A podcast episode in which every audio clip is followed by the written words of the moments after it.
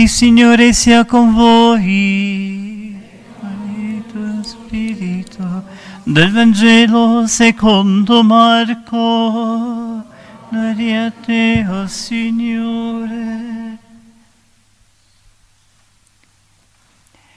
In quel tempo Gesù disse ai suoi discepoli, fate attenzione, vegliate, perché non sapete quando è il momento.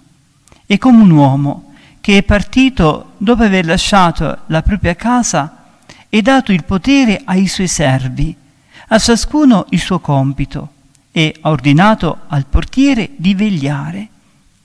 Vegliate dunque voi non sapete quando il padrone di casa ritornerà, se alla sera o a mezzanotte, o al canto del gallo o al mattino. Fate in modo che, giungendo all'improvviso, non vi trovi addormentati. Quello che dico a voi, lo dico a tutti, vegliate. Parola del Signore. Lode a te. Deniantur nostra delicta. Siano lodati Gesù e Maria. Inizia oggi l'avvento, in questi primi vespri dell'avvento, un tempo forte, dove il sacerdote indossa il paramenti di colore viola che indica proprio la penitenza, per un tempo forte per la Chiesa, in preparazione di quello che è l'evento più grande della storia dell'umanità, è l'evento dell'incarnazione, cioè Dio che si fa uomo. Quando qualcuno ci dice, ma chi lo sa se Dio esiste, se esiste dal di là, stolto, Dio si è fatto uomo. Quello che ha fatto Gesù lo può fare soltanto Dio. Come può uno risuscitare i morti? Non solo, lui stesso è risuscitato dopo che l'hanno trucidato dissanguato, perché Dio. E quindi ci prepariamo questo grande evento, una grande festa. È la festa di Dio in mezzo a noi, Emanuele, in ebraico Immanuel, vuol dire Dio con noi. Così veniva definito anche il Messia nell'Antico Testamento, proprio il testo del profeta Isaia 7,14.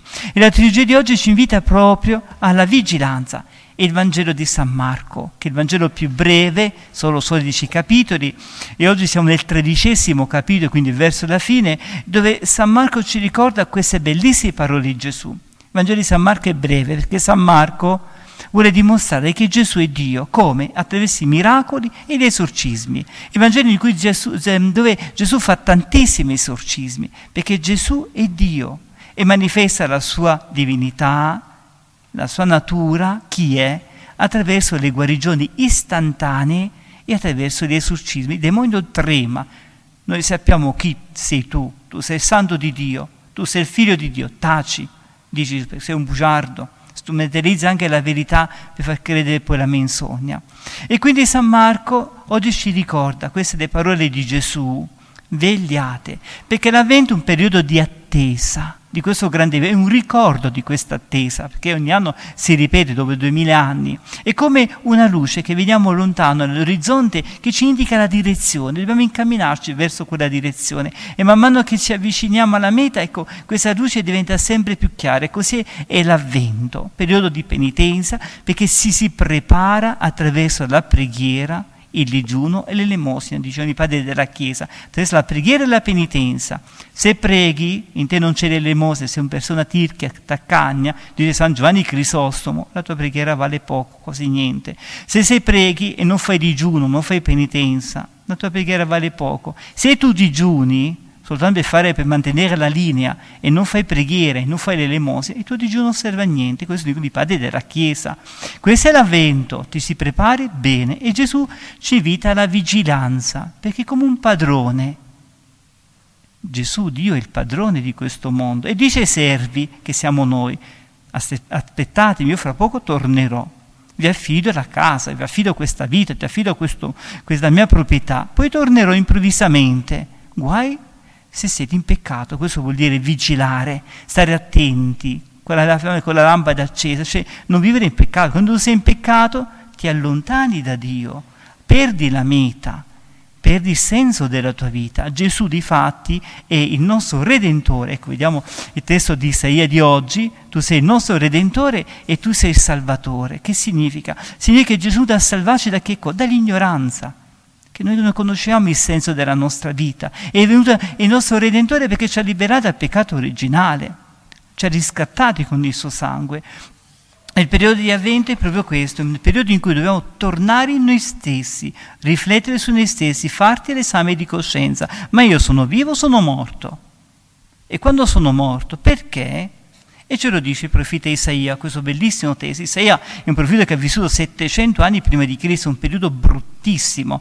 Eh, siamo nel periodo del primo libro dei re, secondo libro dei re, un periodo nell'Antico Testamento in cui il popolo è stato alti e bassi, come la società di oggi si si avvicina e poi si allontana da Dio con peccati gravissimi che profeta denuncia. Ma oggi il testo di Isaia è particolare, siamo verso la fine del testo di Isaia, il um, capitolo 63, dove il profeta questa volta ha un atteggiamento diverso, mentre è Dio che cerca l'uomo, lo invita alla penitenza, adesso Dio fa silenzio, dice basta, adesso fai quello che vuoi, è il castigo più brutto. Dice la le lettere agli ebrei, Dio sferza i figli che ama, perché ci ama e ci sferza per correggerci, per raddrizzare i nostri sentieri. Così fa un papà verso il figlio e se lo picchia, non perché è cattivo, perché lo vuole raddrizzare. Così fa Dio, ma quando il papà non più corregge il figlio perché è discolo, disobbediente, è il castigo più grande. Fai quello che vuoi, andrai all'inferno. E questa è la cosa più brutta. Quando il Signore dice basta, il profeta questo sta dicendo oggi, questo bellissimo testo, Signore, tu sei il nostro Padre, tu sei il papà, tu sei il nostro Redentore. Dice così, ricordati, ma il Signore già lo sa, perché Signore ci lasci vagare lontano dalle tue vie, ci lasci vagare lontano, perché ci lasci?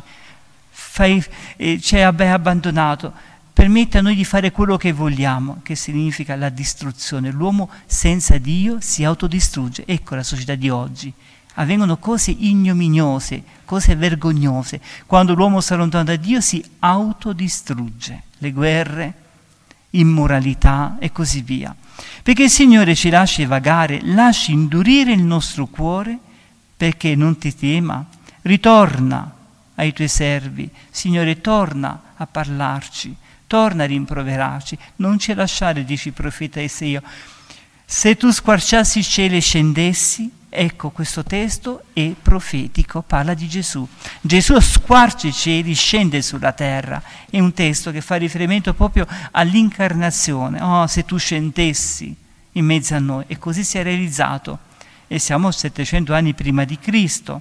Davanti a te sussulterebbe i mondi, tutto il creato, gioierebbe della gioia perché Dio si è fatto uomo, è venuto in mezzo a noi.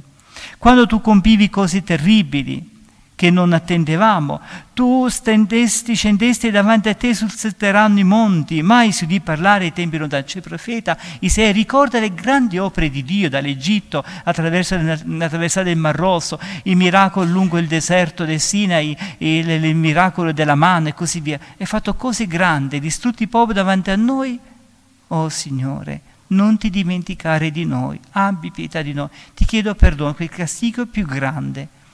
Allora, ecco il periodo di avvento, un periodo forte, un periodo per dire, torna in te stesso, perché Dio non è contento di te? Perché il Signore è dispiaciuto da quello che fai? Ecco un periodo forte, torna in te stesso, fate bene l'esame di coscienza.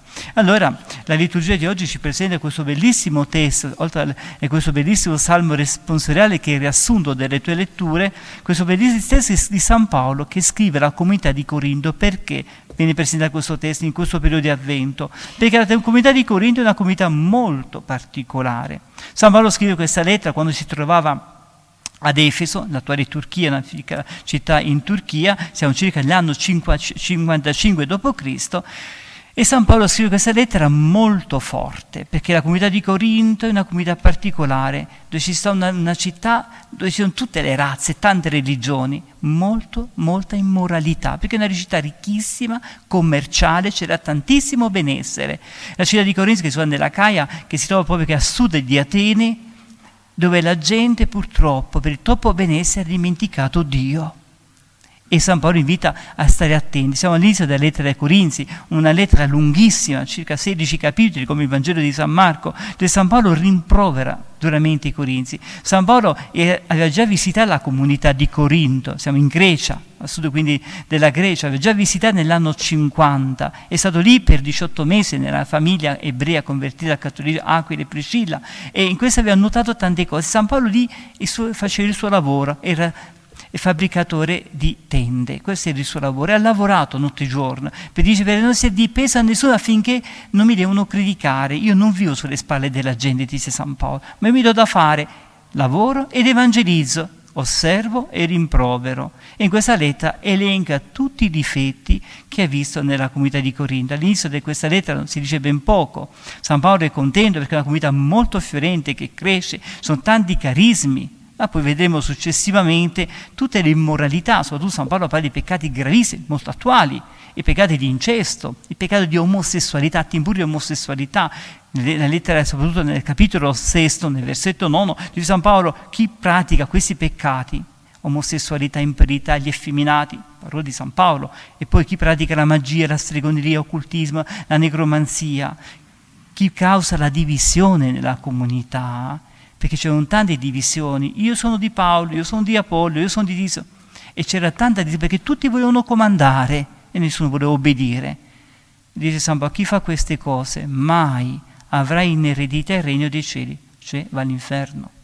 Quindi sono parole durissime di San Paolo, rimprovera e soprattutto parla dell'Eucaristia in questa lettera Capitolo undicesimo, San Paolo ricorda spesso, dove ha parlato dell'istruzione delle Eucaristie, come si c'era la Santa Messa, dirà, in mezzo a voi non ci sono alcuni che sono morti e sono, si sono ammalati gravemente perché hanno mangiato e bevuto indegnamente il corpo e il sangue di Cristo. Dice San Paolo, prima di fare partecipare all'Eucaristia, fai bene l'esame di coscienza controlla se invece c'è qualcosa che offende Dio e elenco qui questi peccati, l'impurità, adulterio, fornicazione, sarebbe i rapporti prematrimoniali, il fornicatore significa questo, atti impuri fuori del matrimonio, mai avranno in eredità il regno dei cieli. E San Paolo è molto duro, chi pratica anche la magia, quindi diceva la stregoneria e così, anche per scherzo, sono cose pericolosissime, sono peccati mortali.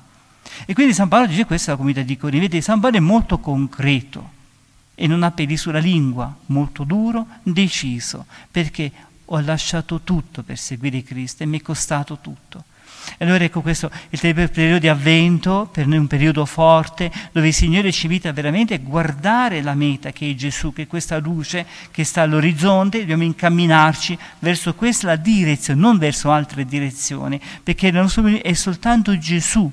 Lui è l'unica luce, non ci sono altre religioni, non ci sono altre strade per salvarsi, come dicono alcuni eretici. Soltanto Gesù è Dio fatto uomo. E in questo periodo di avvento, un periodo forte, quindi ci dobbiamo preparare bene con una buona e santa confessione, fare bene l'esame di coscienza. E questo è fondamentale, come dice Sant'Afonso Maria di Liguori, se è peccato vuol dire che non hai meritato, non hai riflettuto sulle cose eterne. Chi non medita pecca, dice San, pa- San Alfonso Maria di Liguori. E lui come rimedio raccomandava che cosa? L'Eucaristia e Maria Santissima. L'adorazione eucaristica è uno strumento potentissimo per poter vincere le tentazioni e la devozione alla Madonna, che è la nostra madre l'Immacolata Corredentrice, è la madre di Dio, la Teotokos, dicevano i padri della Chiesa, cioè le colei che ci dona Gesù, perché lei è sempre stata piena di Gesù, sempre piena di grazia, che caritomene in, greco vuol dire che è sempre stata piena di Dio, mai un istante. E dobbiamo chiedere a lei la forza di prepararci bene a questo Natale. Siano lodati Gesù e Maria.